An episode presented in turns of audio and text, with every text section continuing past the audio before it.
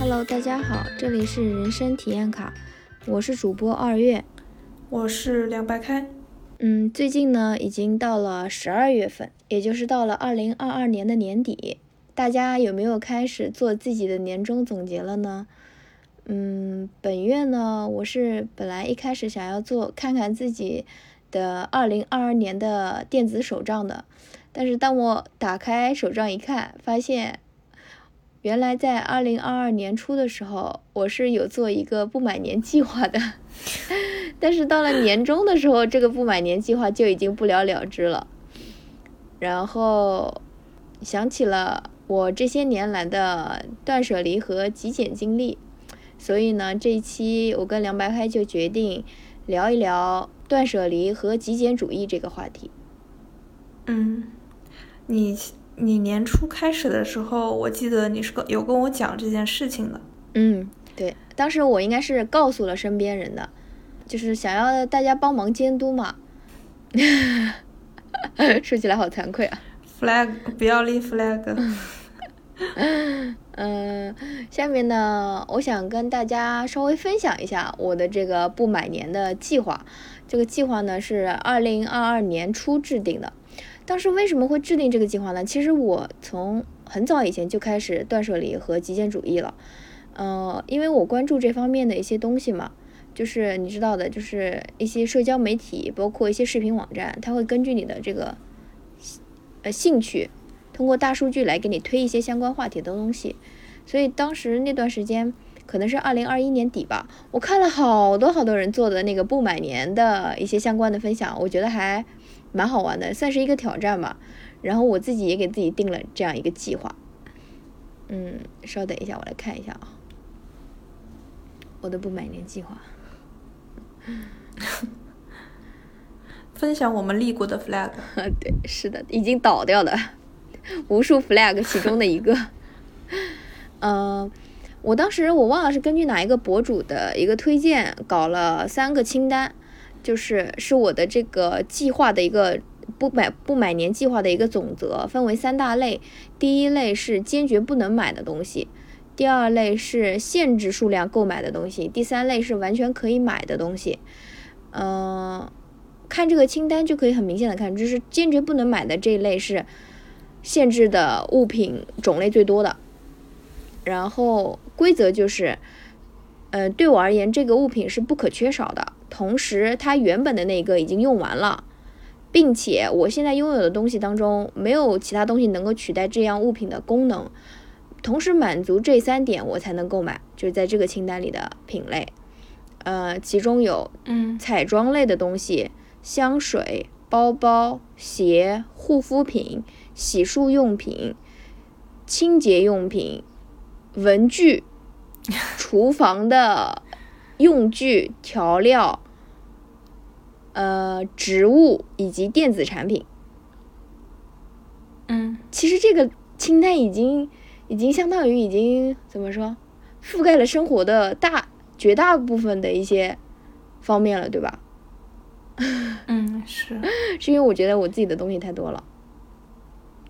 然后第二类限制购买的，限制数量的，第一类是衣服，而且有个规则就是严禁网购衣服，因为以前的经验就是很多网购的衣服，我因为觉得就是退货比较麻烦，所以就留下来了，其实并没有那么满意。包括这些网购的衣服，一般单价都不高嘛，对吧？所以就会导致一些。嗯，浪费就是你留下来，但是你并不满意，所以你不怎么穿。过了一段时间之后，在我进行断舍离的时候，我会把这个东西扔掉，相当于我就是把这部分的钱就直接扔掉了。然后第二类就是首饰，并且我的规则是不买便宜的，就买贵金属，这个是限额的，我一年只能买一件。哎，但是我到现在也没有买，哎，你知道为什么吗？为什么？因为今年的金价很高，然后就没有买。贫穷限制了我的购买。因为我发现，就是我所有买的贵金属的首饰都是在戴的，但是买的便宜的，就是戴了几次就扔掉了。而且就是因为它是便宜的，所以你其实近看的时候你是能看出它的品质并不好的，对吧？所以，嗯，整整体而言，还是贵金属的首饰会更加实用，就长期来看。然后第三类，第三个就是以零食和饮料，每周给自己限定了一份的名额，就是零食或者饮料。就是如果我买了今天我买了一瓶奶茶，买了一杯奶茶，那么这个星期的零食额度就全部用完了，是这个样子。嗯，还有就是实体书，我以前，嗯，今年上半年，尤其在一月、二月的时候，就是发了疯一样的买纸质书，我也不知道自己为什么，就是好多想看的书，我都立刻会去买纸质书，然后就导致买了一堆书，但是都没怎么看。所以我就给自己定下了这个目标，每个月只能买一本实体书，而且后来我发现大部分的书，其实你并没有买实体书的价值。我说实话，就是很多书可能你看它的营销，你会觉得你对这个很感兴趣，但你真正看完了之后，你会觉得这个书其实没有特别多的价值，你不会把它一直保留的，你后面会把它扔掉或者卖掉。嗯。那么这种书籍对我而言，其实我直接去购买电子版是一个更加划算的，或者说更加环保的这样一个操作。嗯嗯。第三个大类是完全可以购买的东西，里面只有三个三类物品。第一个是健康食品，就比如说蔬菜、肉类、水果。第二类是礼物，是送给别人的。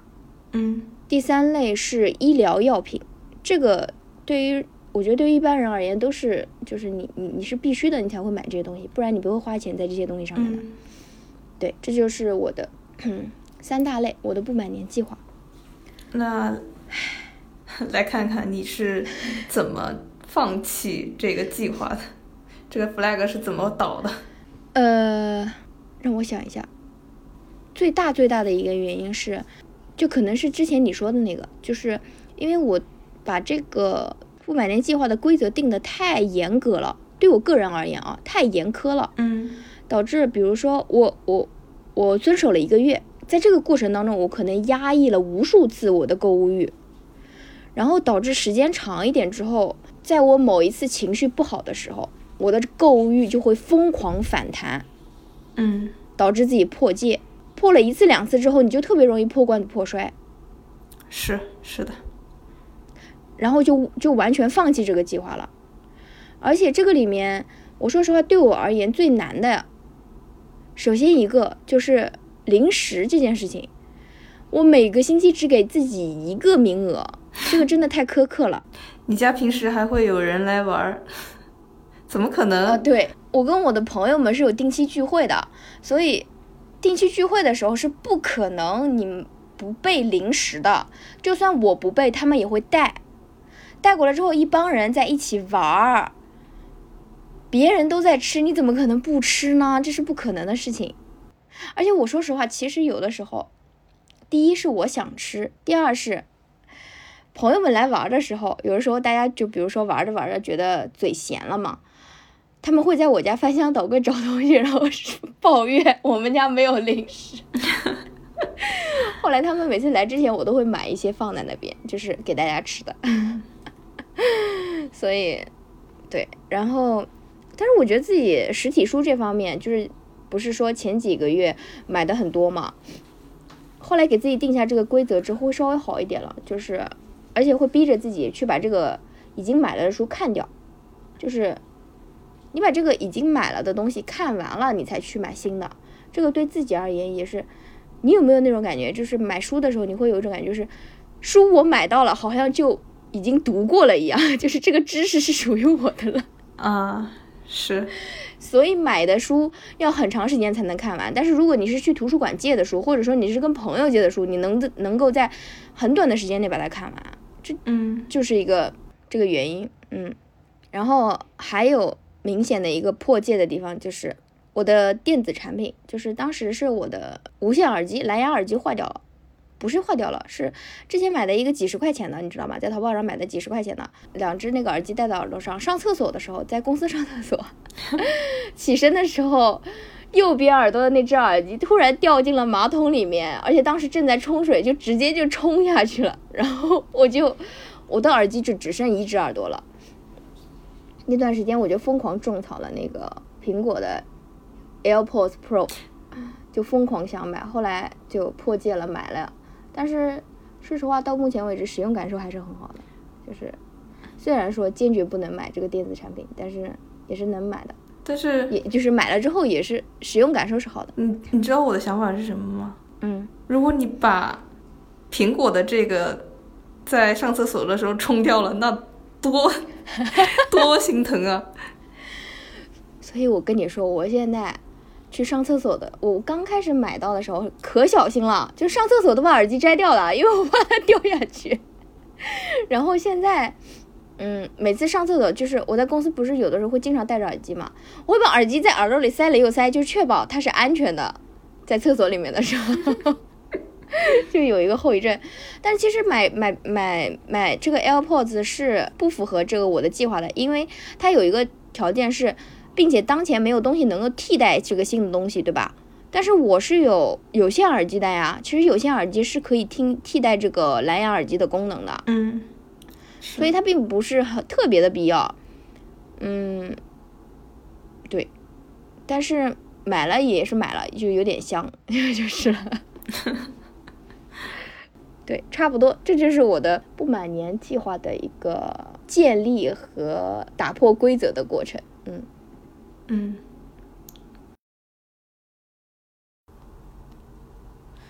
你还记得我当时？嗯，你刚开始这个不买年的时候，我还跟你说，你如果真的有什么想要的话，我可以当礼物送给你，这样就不算你买的那个名额里了。然后就是中途也有那种你穿我的衣服，你穿的很开心，然后我就直接给你了。所以我总觉得这个东西有点形式主义的味道在。我也觉得那个当时的那个 flag 对于你本身的情况来说还是比较极端的，应该这个东西应该慢慢来。我说实话，当时我是一开始定这个目标，肯定是目标，肯定就是是好的嘛，好是好意，对吧？就想让自己嗯能够更极简一点，嗯，嗯应该是因因为这个尺度没有把握好。到了后来，就是当这个规矩你立下来之后，你就会是为了完成目标而去做这件事情。就违背了我当初极简的初衷了，你明白吗？就是单纯是为了这个规则去规避一些东西，然后同时你想要的东西你又没办法满足自己，所以这件事情到后来就慢慢慢慢开始变形了。作为一个经常立 flag，然后经常倒的人，经常做计划、经常不完成的人，我就是感觉计划或者是。对自己的一个自我管理这件事情，还是要慢慢来，就是一步一步，不然真的是，如果经常 flag 经常倒的话，真的会导致自我的一个厌恶。嗯，对，是的。然后就直接放弃去改进自己的习惯这件事情了。嗯，所以就是我们还是奉劝大家，呃，立 flag 或者说立目标的时候，稍微量力而行一点，不要像我一样，就是一下子。这个步子跨的太大了，会扯到蛋。嗯，呃，然后我还有一就挺好奇的，嗯，因为你真的是我身边第一个，然后也是唯一一个进行断舍离的真人。然后我断舍离的这些东西，基本上都是从你身上知道的，呃。嗯，我就想问问你是怎么开始进行断舍离的？嗯，首先，你说我是你身边唯一一个进行断舍离和极简的人，我很惊讶。虽然我也是我身边我知道的唯一一个进行断舍离的人，但是。就是因为平时在社交媒体上，比如说在 B 站上，或者说在一些其他的媒体上，就是我平时刷的时候是很容易刷到极简和断舍离的东西的，所以我认为可能接触这方面理念和进行实践的人应该也不少吧。嗯，我觉得做新媒体的 UP 主或者是什么，对于他们来说，他们要是说自己断舍离或者什么的，我是不惊讶的。嗯，但是真的，我身边。呃，明确跟我说过自己断舍离或者极简主义的只有你一个。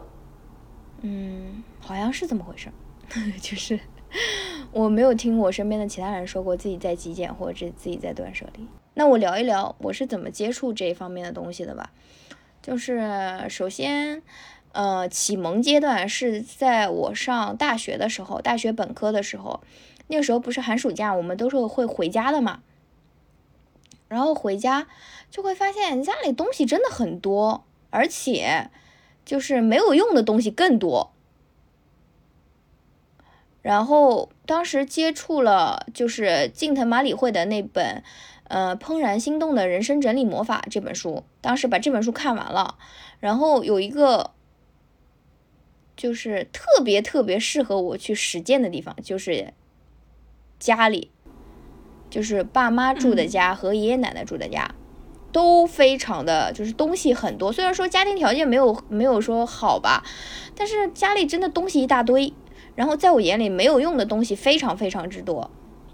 然后就在家里帮父母进行了一波断舍离，嗯，能够，而且在断舍离，因为你知道，就是原来东西很一个家庭，你生活了几十年，有很多乱七八糟没有用的东西，当你把它全部一窝蜂的整理好之后，真的那种爽感是非常大的。就是你把，就是像那本书里讲的一样，就是你把垃圾从你的生活当中清理出去了，然后留下来的是整洁的、舒适的、你需要的那些东西，对吧？嗯。而且里面会提到很多一些家具，就是怎么说家庭物品的一些摆放、整理的一些技巧和规则，衣服啊什么之类的，当时觉得挺有用的。然后到了后来就是，哦，大学时期就已经就是。很多次回家就会在家里进行断舍离了，然后后来是到了毕业之后，大学毕业之后在外面工作，自己租房子，嗯，当时是也不会说自己租租一整套，对吧？因为没有那个就是太贵了，嗯，所以也是只是租租一个单间。那租单间的话，相当于这个单间之内的所有的空间都是我自己的，嗯嗯，相比在家里而言呢，进行断舍离就会更加的方便，因为自主权就是所有权和。操纵的权利都是我自己的，但是如果在家里做断舍离，还要听听听命于父母的一些要求，因为毕竟这个家是他们的嘛，对吧？主人是他们，而不是我，所以很多包括就是使用上面也是他们是全年在家的，而我每年只有寒暑假住在家里而已。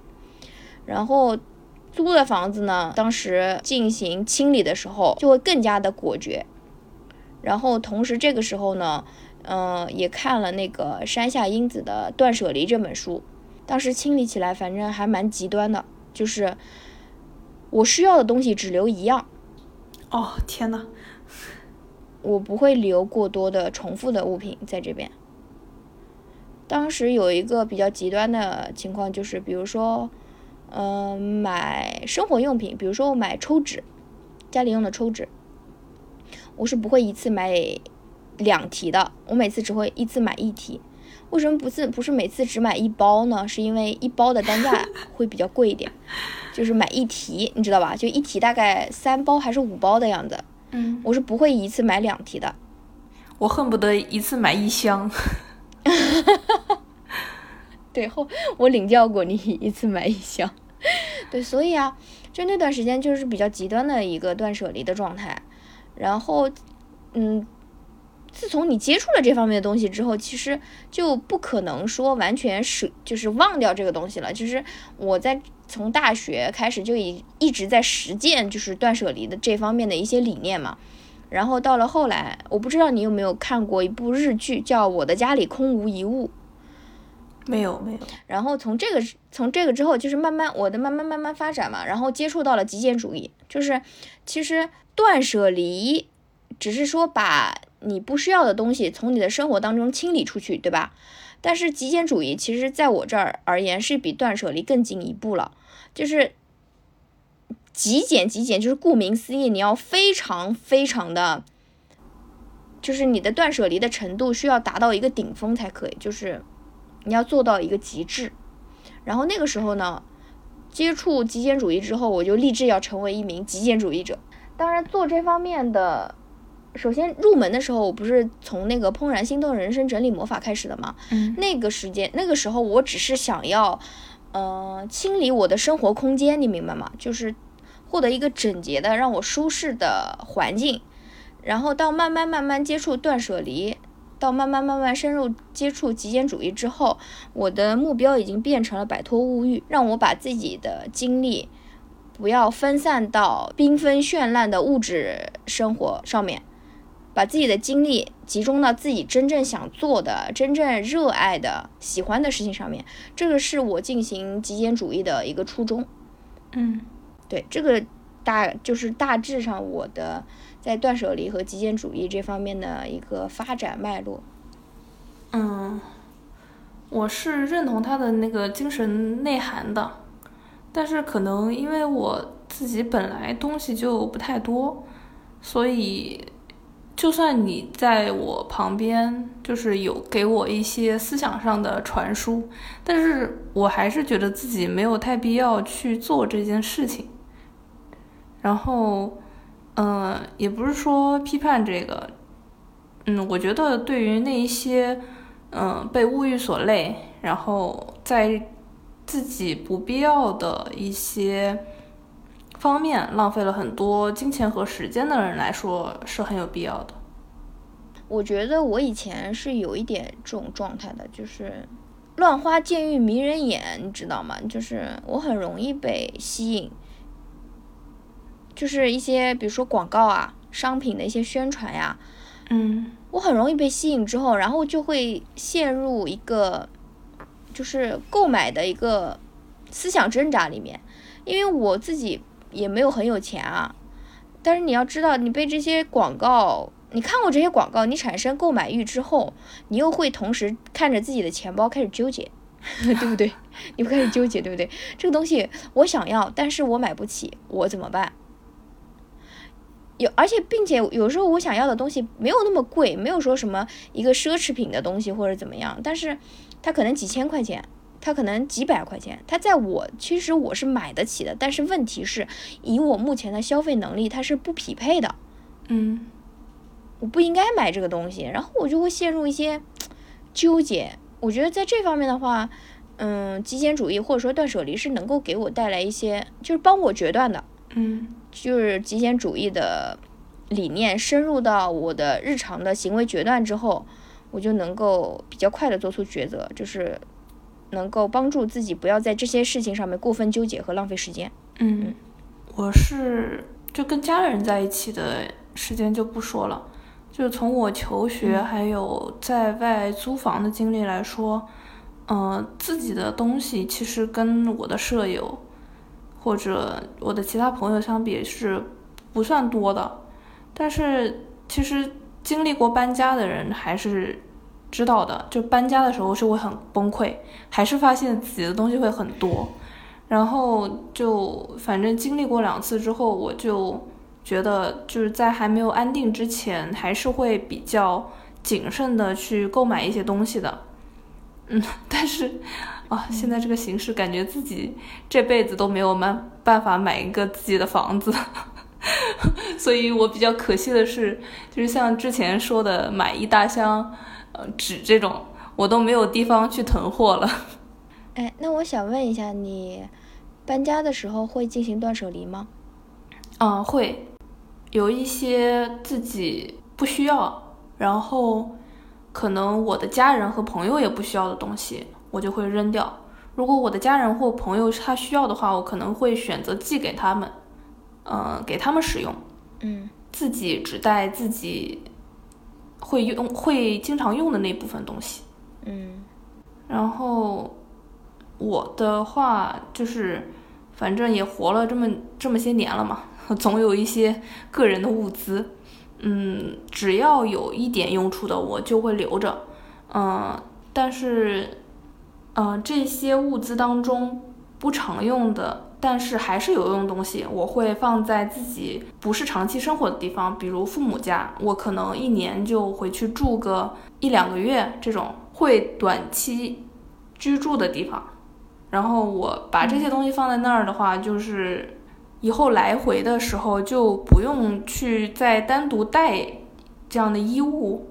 啊，我懂了，我懂了，就相当于是一个备份。对它备份，而且在父母家什么的，说实话，你也不用穿什么多好看的衣服什么的，对，就是是糊糊涂涂应付过去就行了，就有有穿的就行了。嗯，对，是。然后，如果是在这个基础上再没有用的东西，其实就是应该清掉。嗯，但是可能由于是嗯惯性，然后还是我太懒惰了。虽然脑子里知道这个道理，但是我可能一直没有去行动。嗯，我觉得这个原因可能是因为生长环境，然后就是母亲从小到大的言传身教，然后大家家里的东西都是堆在那里，以防就是心里想着万一以后有用的这种心态。嗯，我觉得中国的大部分家长应该都是这样的吧，就是尤其是经历过一些贫困年代的人，就是爷爷奶奶那辈，他们就很容易觉得就是丢东西是一个特别浪费的行为。嗯就是因为这种嘛，所以我之前就是在家里，在爸妈家帮爸妈进行断舍离的时候，也会就是遇到一些阻碍，对吧？因为他在他们的观念当中，扔东西是不好的。我记得那个时候是可能已经毕业了，对，那时候已经工作了。某一年带着当时的男朋友回家，然后我实在是忍不了我妈了，就是柜子里面，她其实平时经常会跟我说，她想买衣服了，你知道吗？就是。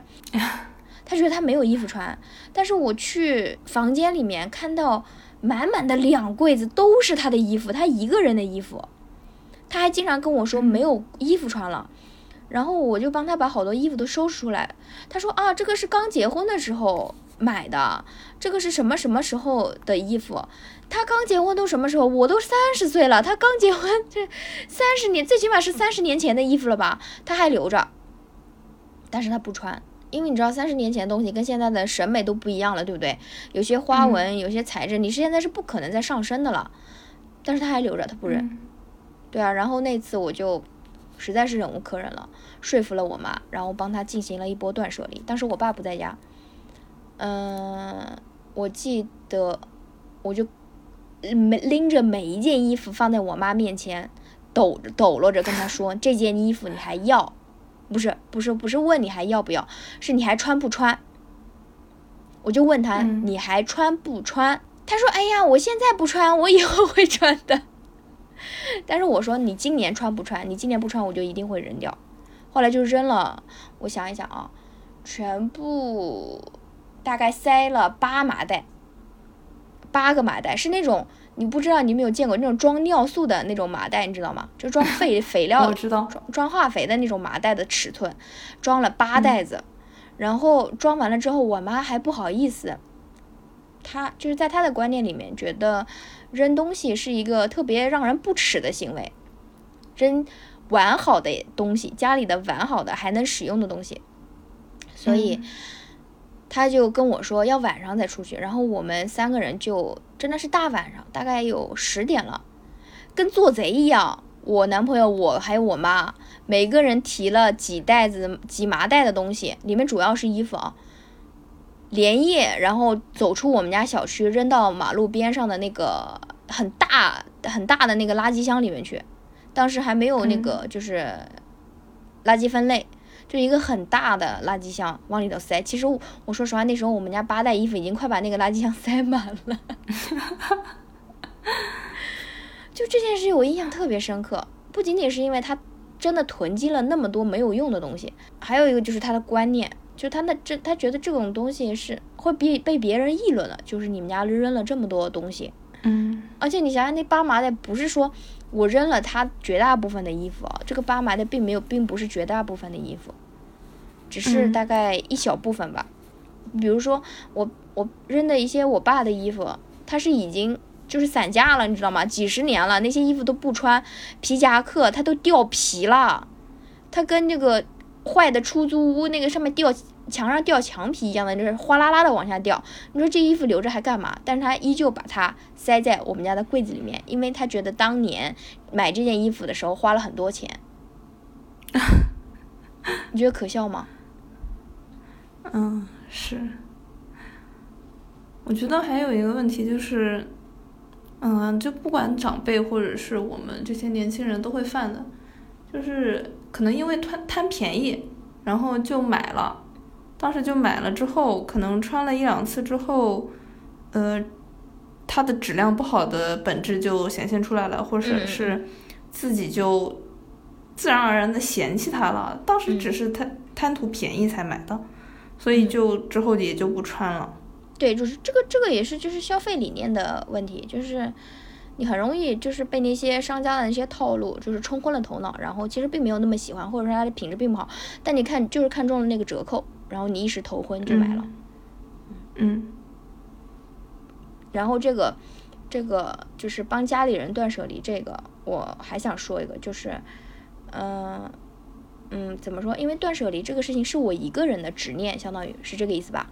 是我一个人的需求，所以其实之前放假的时候，每次回家我都会帮我爸妈进行一部分，就是不管是厨房啊，然后卧室呀、客厅啊，乱七八糟的，我都会帮他们进行一波一波一波的断舍离，然后把所有的物品归类、归位、整理好，告诉他们什么东西在哪里。但是后来我就发现，比如说经过一个假期，就一个学期，我不是呃去学校上学了嘛。然后等下一个假期回家的时候，发现家里又恢复原样了，又冒出了很多你不知道哪来的东西，它又出来了。然后你给他们整理好的，放的某一个就是规定好的位置，所比如说家里所有工具类的东西，比如说什么螺丝钳呐、起子呀、什么什么嗯窗帘的钩子，就是这些乱七八糟八糟的工具类的，我都给他已经整理好了，放在那两个抽屉里面。等回下次回家以后。好了，又开始就是这儿出现一个，那儿出现一个，他们又不按照那个规则去做了，就是家里又是乱的。然后我又开始整理，然后下一次回家又开始恢复原样。后来时间长了之后，我就放弃了。经过了这个几轮的这个反复，我就放弃这件事情了。就是我觉得这些还是不要管他们了。对，就是你不能强求别人和你。抱有一样的观念和习惯，这个是很难的。人跟人就是不一样的，哪怕你是一个家庭里面长出来的。嗯，对，后来后，所以后来我就放弃了。我觉得也是没你没有办法强求别人的，即使是你爸妈，即使那个也是你家。我觉得你要喜欢干这些事儿。现在不是有一个什么整理师的工作吗？嗯，对，但是。呃，其实我现在就没有那么，已经没有那么沉迷于断舍离或者说极简主义了。嗯，可能我自己分析一下，可能是因为就是这个过程当中，实践过程当中，呃，也干过我自己干过一些蠢事吧，所以后来慢慢慢慢就放弃这个，就是不过分执着于这件事情了。嗯，跟大家分享一下，就是就像之前说的，帮爸妈整理家里的物品这件事情。之前有过几次，就是比如说，我基本上在实践之前都是比较尊重物品主人的意见的，我都会问他们这个东西能不能扔。但是经过几次家里大型的断舍离之后，有时候我妈找不到某个东西，她会打电话问我，她说那个东西是不是被你扔掉了？但是我我你知道吗？其实我扔很多东西我都会跟他讲的，所以我就说我肯定没扔，我可能放在哪哪哪。但是如果这个东西他真的找不到了。你也说不清楚到底是谁丢掉的，对不对？所以就会引来一些矛盾。他们会觉得是你擅擅作主张扔掉了我的东西，导致我现在要用找不到了，然后会有有一些争吵。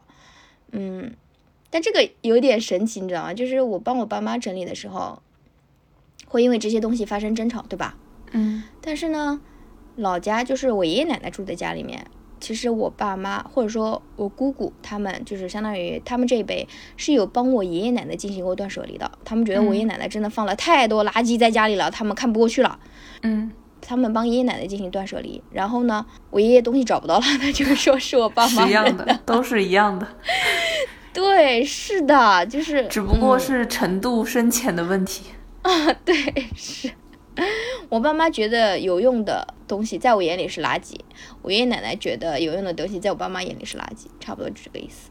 嗯，对。然后还有就是上一期跟大家分享过的，我当时有扔掉撕掉、烧掉一些我的以前的日记。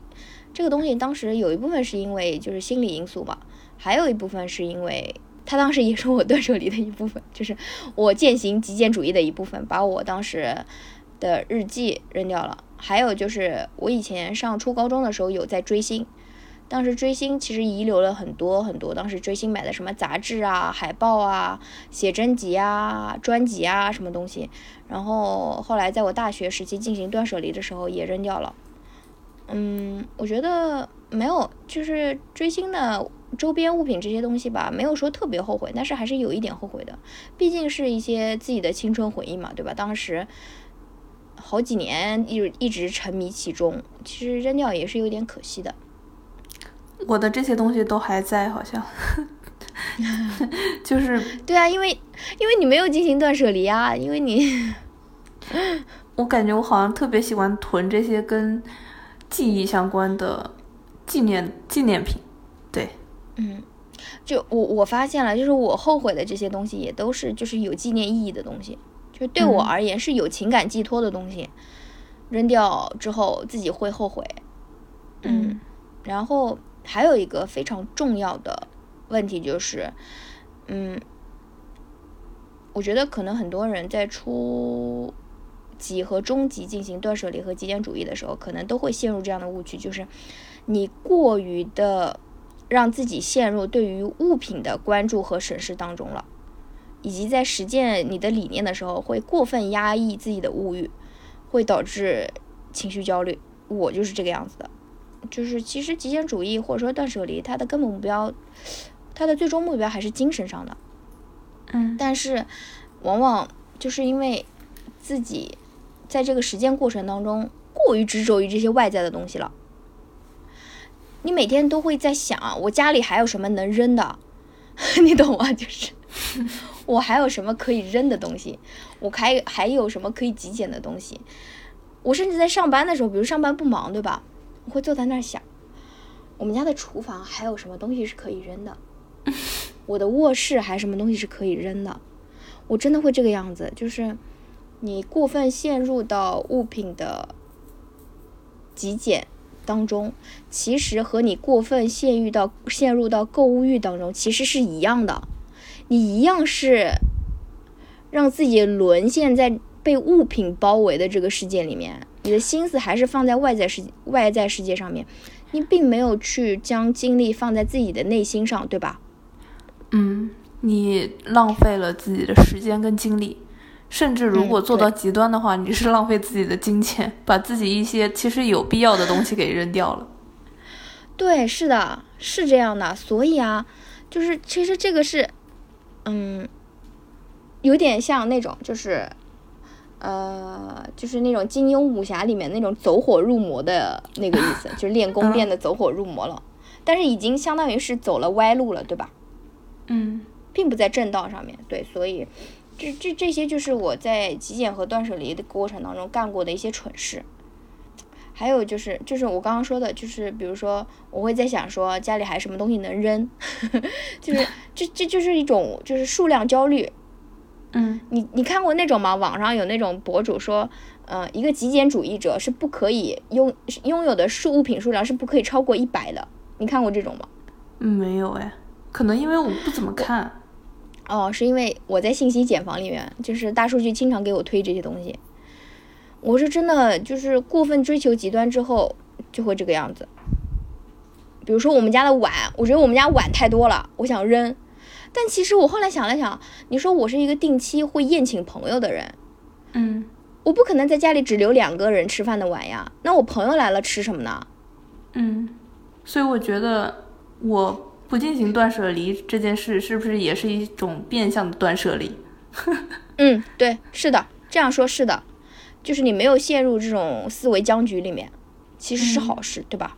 嗯，然后就是，呃，有我还看过一些网上就是人家推给我的，就是一些进行极简的博主，他们把自己的爱好断舍离掉了。其实我是不太能理解这件事情的。我觉得。人这一辈子能有几个自己爱干的事情是挺难得的。对啊，对啊，我一直都是这么觉得。就是你喜欢这件事情，你为什么要把它舍掉？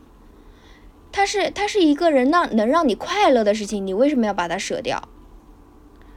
那你他们的追求在哪里？就是为了追求极简，就是为了追求极简。我特别不能理解，就是其实极简的初衷是为了让你获得自由，对吗？让你获得快乐。但是你把你的爱好舍掉了之后，你最你当你把所有的物品和爱好舍掉之后，你不就变成一个空壳子了吗？他们的人生目标或者说人生意义是不是类似于成功，或者是就是一些比较呃？哦，我明白你的意思了。你的比如说他的终极目标是成功，那么他的一些特别费时间费钱的爱好会成为他成功路上的绊脚石，所以他把它舍掉了，是这个意思？对他可能跟我们的人生理念不太一样。嗯，也有可能，反正我特别不理解，我当时就，啊，一整个大问号。我觉得其实就我看过的那些进行极简主义或者说断舍离，有些人确实是被极简的“极”这个字绑架了，然后他的生活轨迹反而跟极简极简主义的初衷会背道而驰的，这是我看到的一些。对一些比较不好的极简主义的人容易陷入到的一些陷阱里面，包括我自己曾经也在里面，对吧？然后，嗯，我还想说说，其实极简主义是有很多好处的。我觉得总体而言，于我个人而言，极简主义带给我的有益的地方是大于大于弊端的。因为在了解和实践极简主义的过程当中，其实我已经实现了对消费主义的一个祛魅的过程了。我现在是很难被一些广告打动的。尤其是一些就是，比如说它的实际价值要远远低于它的标价的东西，我是，他们是很难让我心动的。极简主义的理念已经深入到我的就生活原则和消费理念当中了。嗯，现在现在可能因为没钱吧，就是会经常想要去买二手的东西。如果嗯，就是我有一个物品方面的需求，我会先去想一想。啊，这个东西我是不是可以去买二手的？嗯，这个购买二手物品这个东西嘛，其实很多极简的人也会有相关的实践。就是我觉得，其实极简主义一方面是从自己的精神世界的需求出发，另一方面其实它跟环保主义也是挂钩的，就是其实联系还挺紧密的。我在成为一个极简主义者的时候，我也会很关注环保相关的一些话题，在。追求极简的路上也会就是力所能及的，同时也够也希望能够兼顾环保这个准则。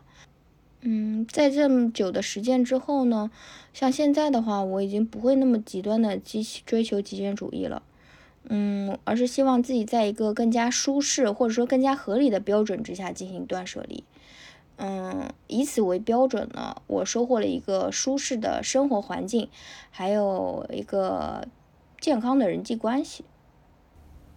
虽然我作为一个断舍离的旁观者，我没有进行物品上的断舍离，但是在更大的角度，比如说我的人生选择上，我似乎也是一个断舍离的执行者。嗯，不知道是由于不配得感，还是我天生对于某些欲望的需求比较低。我从我的人生当中去，嗯，抛弃了很多选项。我觉得人生选择跟物欲是很像的，比如说消费主义规训我们，呃，它在暗示我们。我们获得了某样东西，我们就可以获得快乐；我们获得了某样东西，我们就会获得相应的人生地位。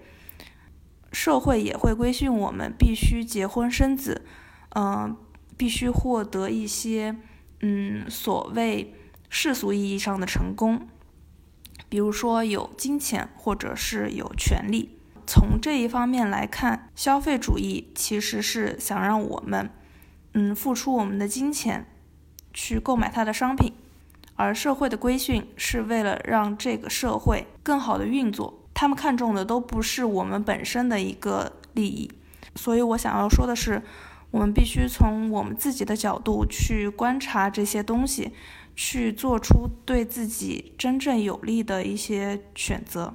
比如说，嗯，我在我的人生当中，嗯。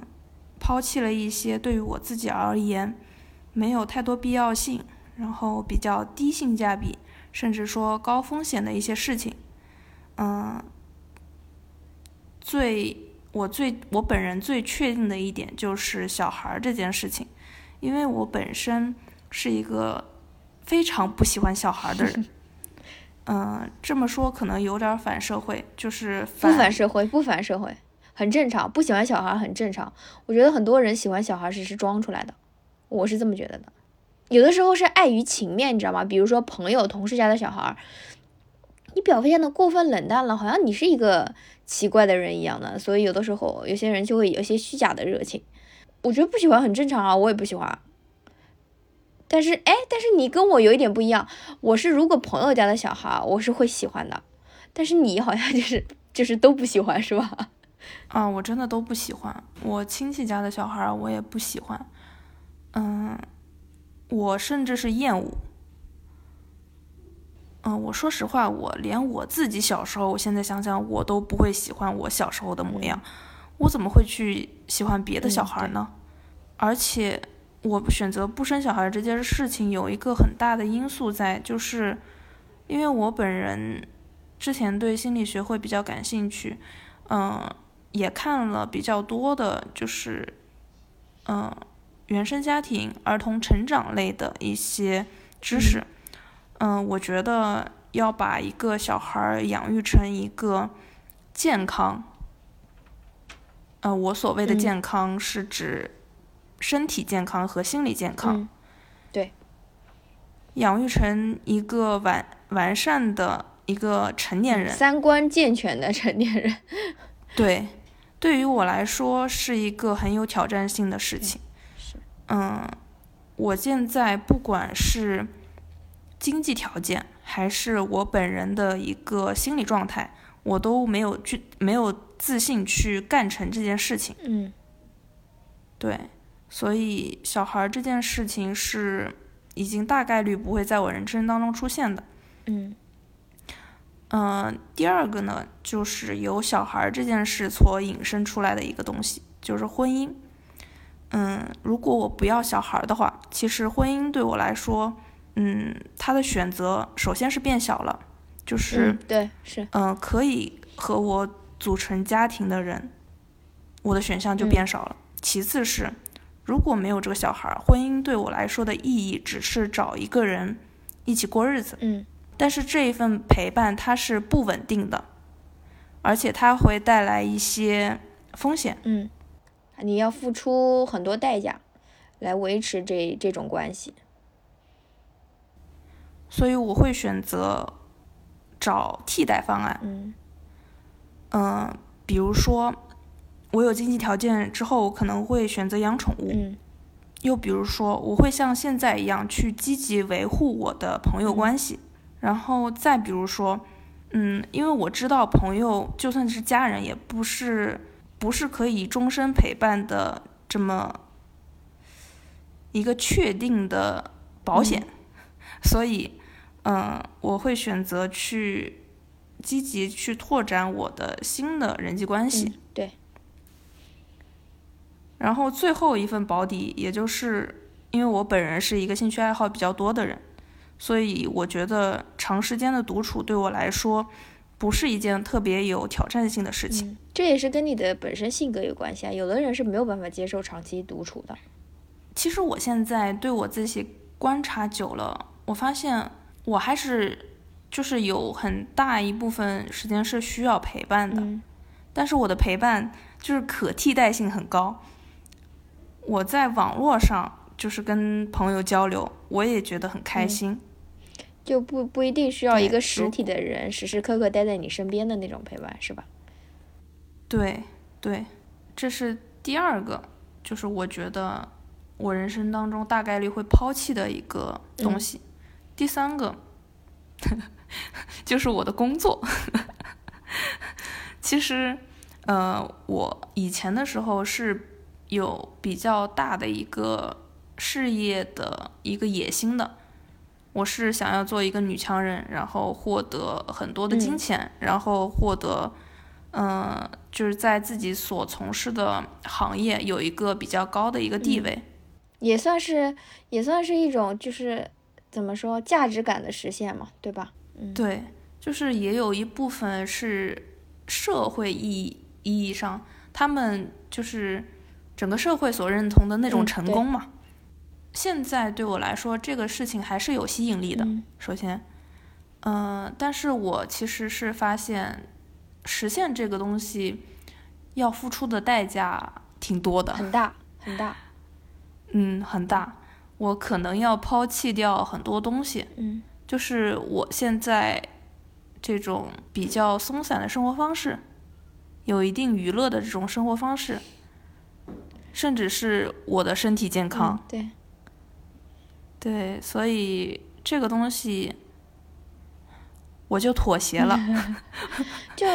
我我觉得他不值得。我觉得这样是是对的呀，因为就是工作这个事情，当然社会都在教育我们，就是你你一个成年人，你需要有一份工作，你需要有一份安身立命的资本。但是其实这种东西也是被灌输进我们的脑袋的呀，对吧？它是为了这个为为了维持这个社会的高速运转。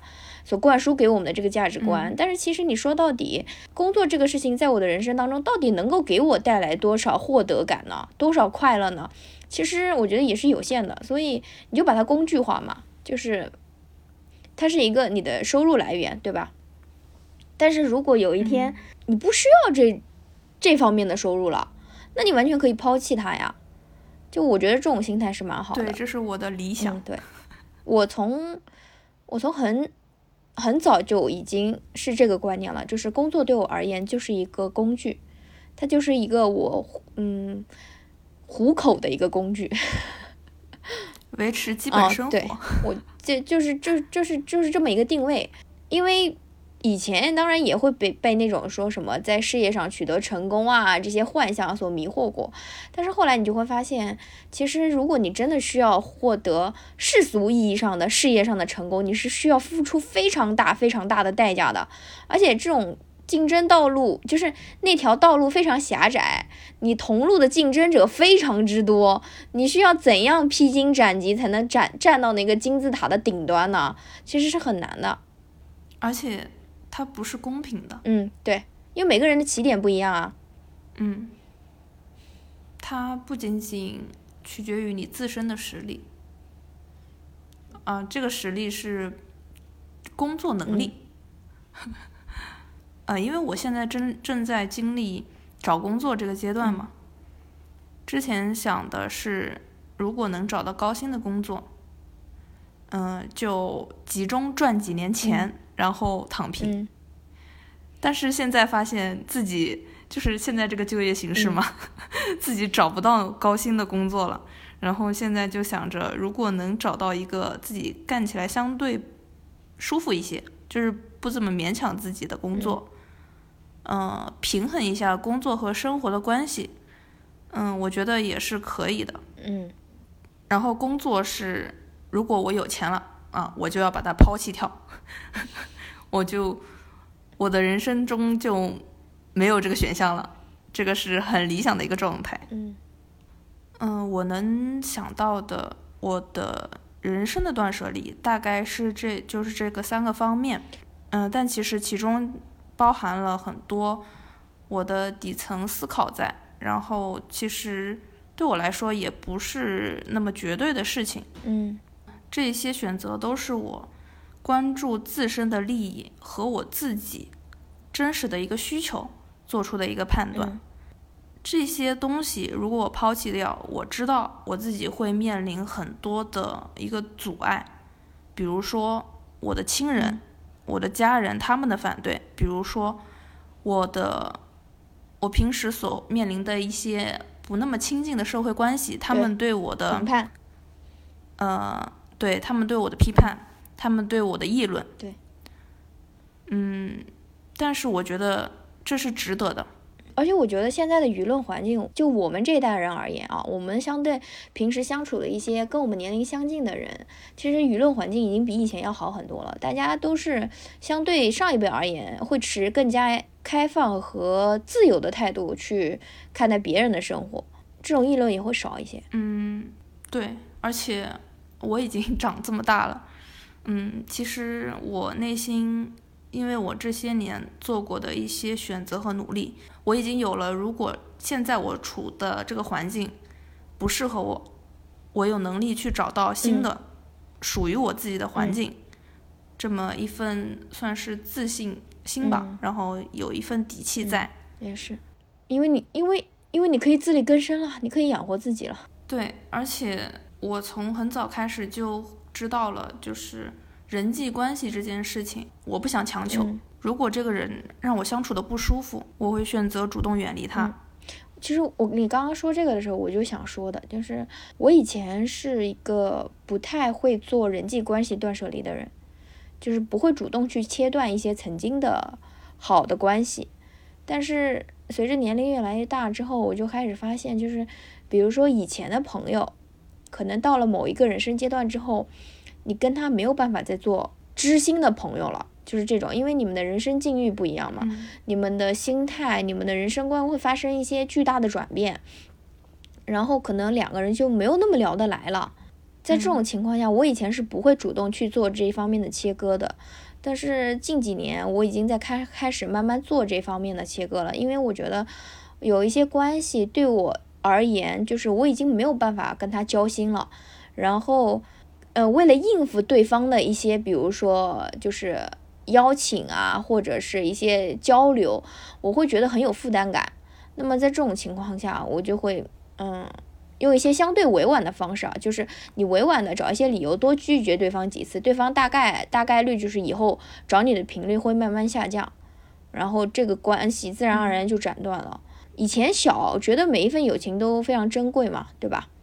嗯，觉得切断关系是不好的，但是现在就觉得说，既然已经没有办法就是一起走下去了，那就干干干干脆脆的切断，其实是一个呃非常好的处理方式。就是，就像你说的，就是没有人可能可以陪你走一辈子嘛，就所有人都是只是陪你走一段而已。如果曾经有一段友情，嗯，能够陪你度过一段时间，那已经很好了。就只要感谢那个人和那段友情就可以了，就不需要有过多的不舍的情绪在。对，嗯，而且我们没有必要让所有人都喜欢，我们没有必要去讨好所有人。嗯，就是。还是更多的从你的自身的利益出发。嗯，我想说，我不知道有没有就是真实的依据，我说我说的准不准确。但是我觉得自私的人是很少会得抑郁症的。嗯，敢于得罪别人的人会过得更幸福一点，我觉得是这样。我觉得有棱角的人也是一种魅力。嗯，我们所做的所有选择。将自己有限的时间和精力，还有资源，都投入到自己的真实需求上，嗯，让我们有限的人生更多的属于自己，这就是我觉得做人生断舍离的意义，嗯，呃，我觉得现在这种环境吧，我们每个人能获得资源的机会，然后能获得的资源，嗯，都比没有以前那么多了，不管是金钱或者说是自己的精力。自己都要好好衡量一下。嗯，我自己想的是，不要在我临死的时候去后悔自己没有去做哪件事，更多的去想自己想要什么。嗯，然后就是作为一个真的就是实践断舍离这方面理念在具体生活中的我嘛，我就非常建议大家，如果。有一点点兴趣的话，可以去了解相关的一些理念。其实真的能够很快的帮助自己在这个纷乱的生活当中理清自己真正的需求，了解自己真正的喜好，然后把有限的时间和生命投入到自己真正喜欢的事情当中去。这一期到这里差不多就要结束了，希望大家能从我们的谈话当中。